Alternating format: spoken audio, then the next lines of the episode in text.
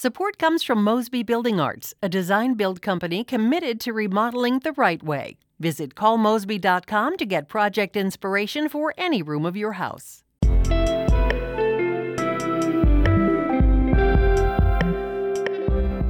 It's Wednesday, August 30th. This is The Gateway. I'm Brian Moline, in for Wayne Pratt.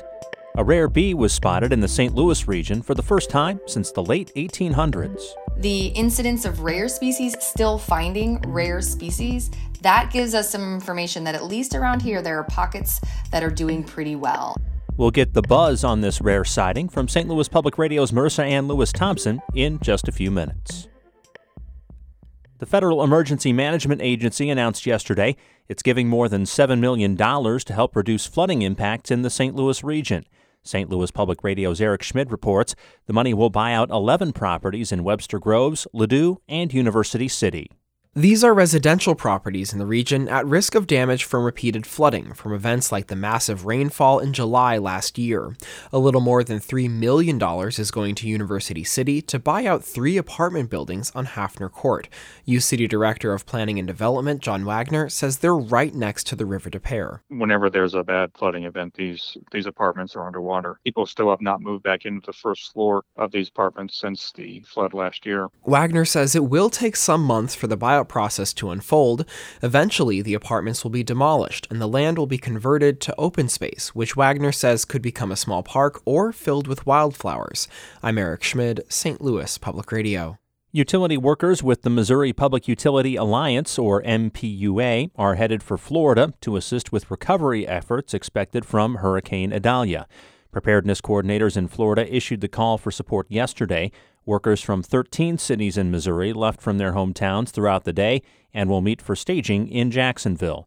Carrie Cordray is a spokesperson for MPUA. They are planning to be there and to be dispatched to the Jacksonville area or other areas as it's appropriate uh, after damages from the storm to help with a quicker recovery from uh, any power outages.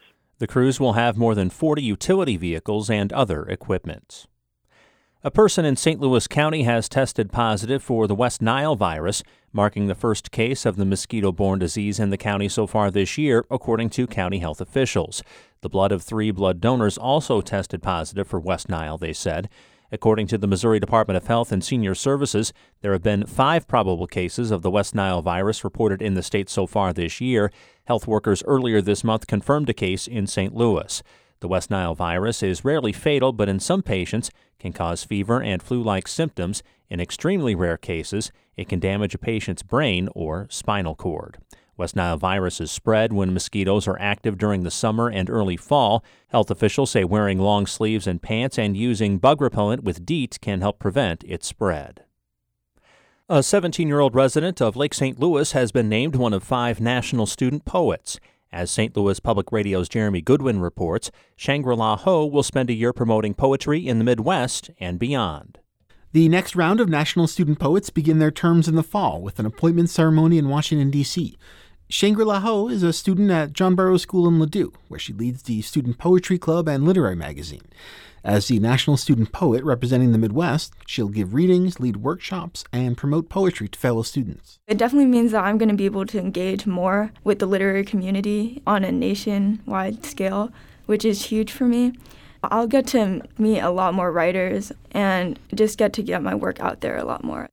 Ho hasn't yet selected the year long service project she'll also lead, but she's brainstorming ideas for programs that could involve local libraries and museums. I'm Jeremy Goodwin, St. Louis Public Radio. Missouri prisoners will no longer be able to receive books from friends and family starting September 25th. The Missouri Department of Corrections says the new policy is intended to keep drugs from arriving in the mail, and incarcerated people will still be able to buy books for themselves and borrow them from the library. Dylan Piles is co founder of Liberation Lit, a Kansas City group that ships free books to Missouri and Kansas prisons. He says most of the people who contact the group can't afford to buy their own books books are one of the main ways that folks who are serving time or incarcerated are able to create a lifeline with the outside world and to limit that access in any way to me is truly like cruel and unusual punishment. Missouri prison policy already requires all books be ordered from vendors like Amazon and to be shipped directly to prisons so they can't be intercepted or contaminated with drugs. Illinois' governor is asking the Biden administration to allow the thousands of migrants in Chicago who are seeking asylum to hold jobs. Jim Meadows reports. Governor J.B. Pritzker told reporters at the Farm Progress Show in Decatur that the migrants are in the country legally while they await hearings on their requests for asylum. He wants the federal government to allow asylum seekers to take jobs in the meantime to relieve the state's labor shortages. We have jobs available in Illinois and in the ag community we have jobs available. We'd like them to be able to work rather than for us simply to be supporting them while they're waiting for their hearing. Uh, it seems better for all of us putting them to work, letting them support themselves. Pritzker says he and Chicago Mayor Brandon Johnson made the request in a letter Monday to Homeland Security Secretary Alejandro Mayorkas. He says he's also had several talks with White House and cabinet officials on the subject. I'm Jim Meadows.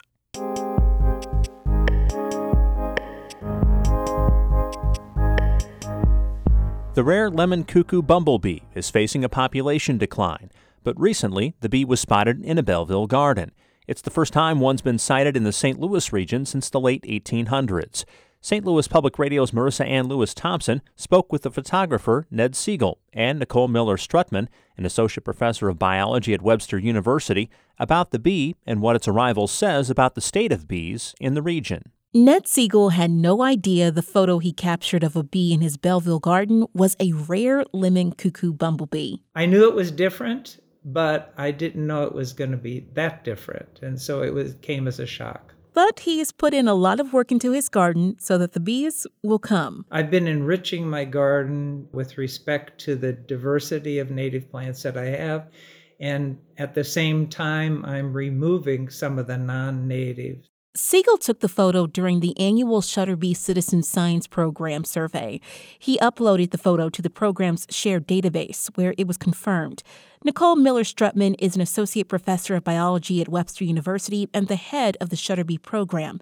She says once she saw the photo, she knew it was a big deal. We knew pretty quickly. I actually got flagged on it from my co creator of Shutterbee, Nina Fogel, and she sent googly eyes with it, like, oh, oh, look what we have here. And I looked it up and I was like, all right, we need to verify before we get too excited. And lo and behold, yeah, we had a really cool rare bee. What makes this bee so unique? It's a type of bee called a parasitic bumblebee, a kleptoparasitic bumblebee, so a stealing bee. Um, and what they do is they lay their larvae in the nests of other bumblebees. So they don't actually take care of their young, they allow their um, neighbors to do it for them, if you will. Inherently, that type of a lifestyle, if you will, because you're so dependent on another species, the population sizes tend to be kind of small anyway. So they don't tend to be super, super abundant. But this bee in particular, we're at the southern and western part of its range, and it's been known from the area but it's been a long time since we've seen it. So, this particular bee is experiencing a population decline. How has climate change possibly led it here? We think perhaps in Illinois it might be stable, but we don't really have quite enough data to know because it's so rare, right?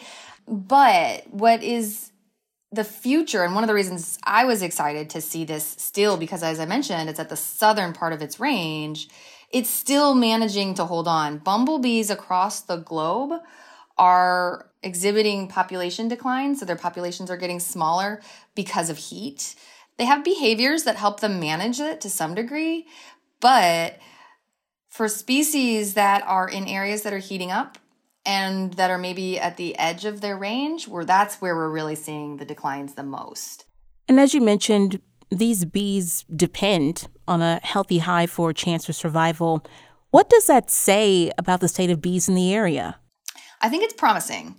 The incidence of rare species, still finding rare species, that gives us some information that at least around here there are pockets that are doing pretty well. And, and that is encouraging. Well, what could other citizen scientists be doing to possibly help those particular bee populations thrive? Organisms, native organisms, they need some of the resources that we often cut back at the end of the year. So if you have a little patch of um, lawn or if you have a balcony that's currently empty that would just love to have some flowers in it, creating flowers or providing lots of different kinds of flowers and from you know the very beginning in april all the way through september and october that is really helpful but also maybe not cleaning up quite so much we tend to cut everything back in the fall or in the spring um, or we mulch over bare ground so if we can allow a little bit of bare ground which is where most bumblebees nest the bees will find them and they will use them as nests. That was Nicole Miller Struttmann, an associate professor of biology at Webster University and head of the Shutterbee Citizen Science Program. She spoke with St. Louis Public Radio's Marissanne Lewis Thompson about the recent sighting of the rare lemon cuckoo bumblebee. Our Jonathan Ahl edited that piece.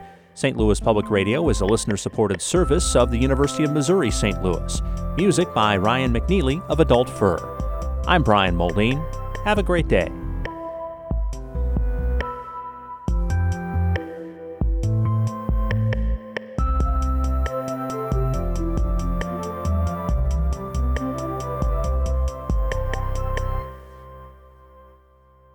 Support comes from the Missouri Forest Products Association, providing more than 41,000 jobs in the production of wood pallets, railroad ties, white oak barrels, hardwood floors, and more. Details at choosewood.com.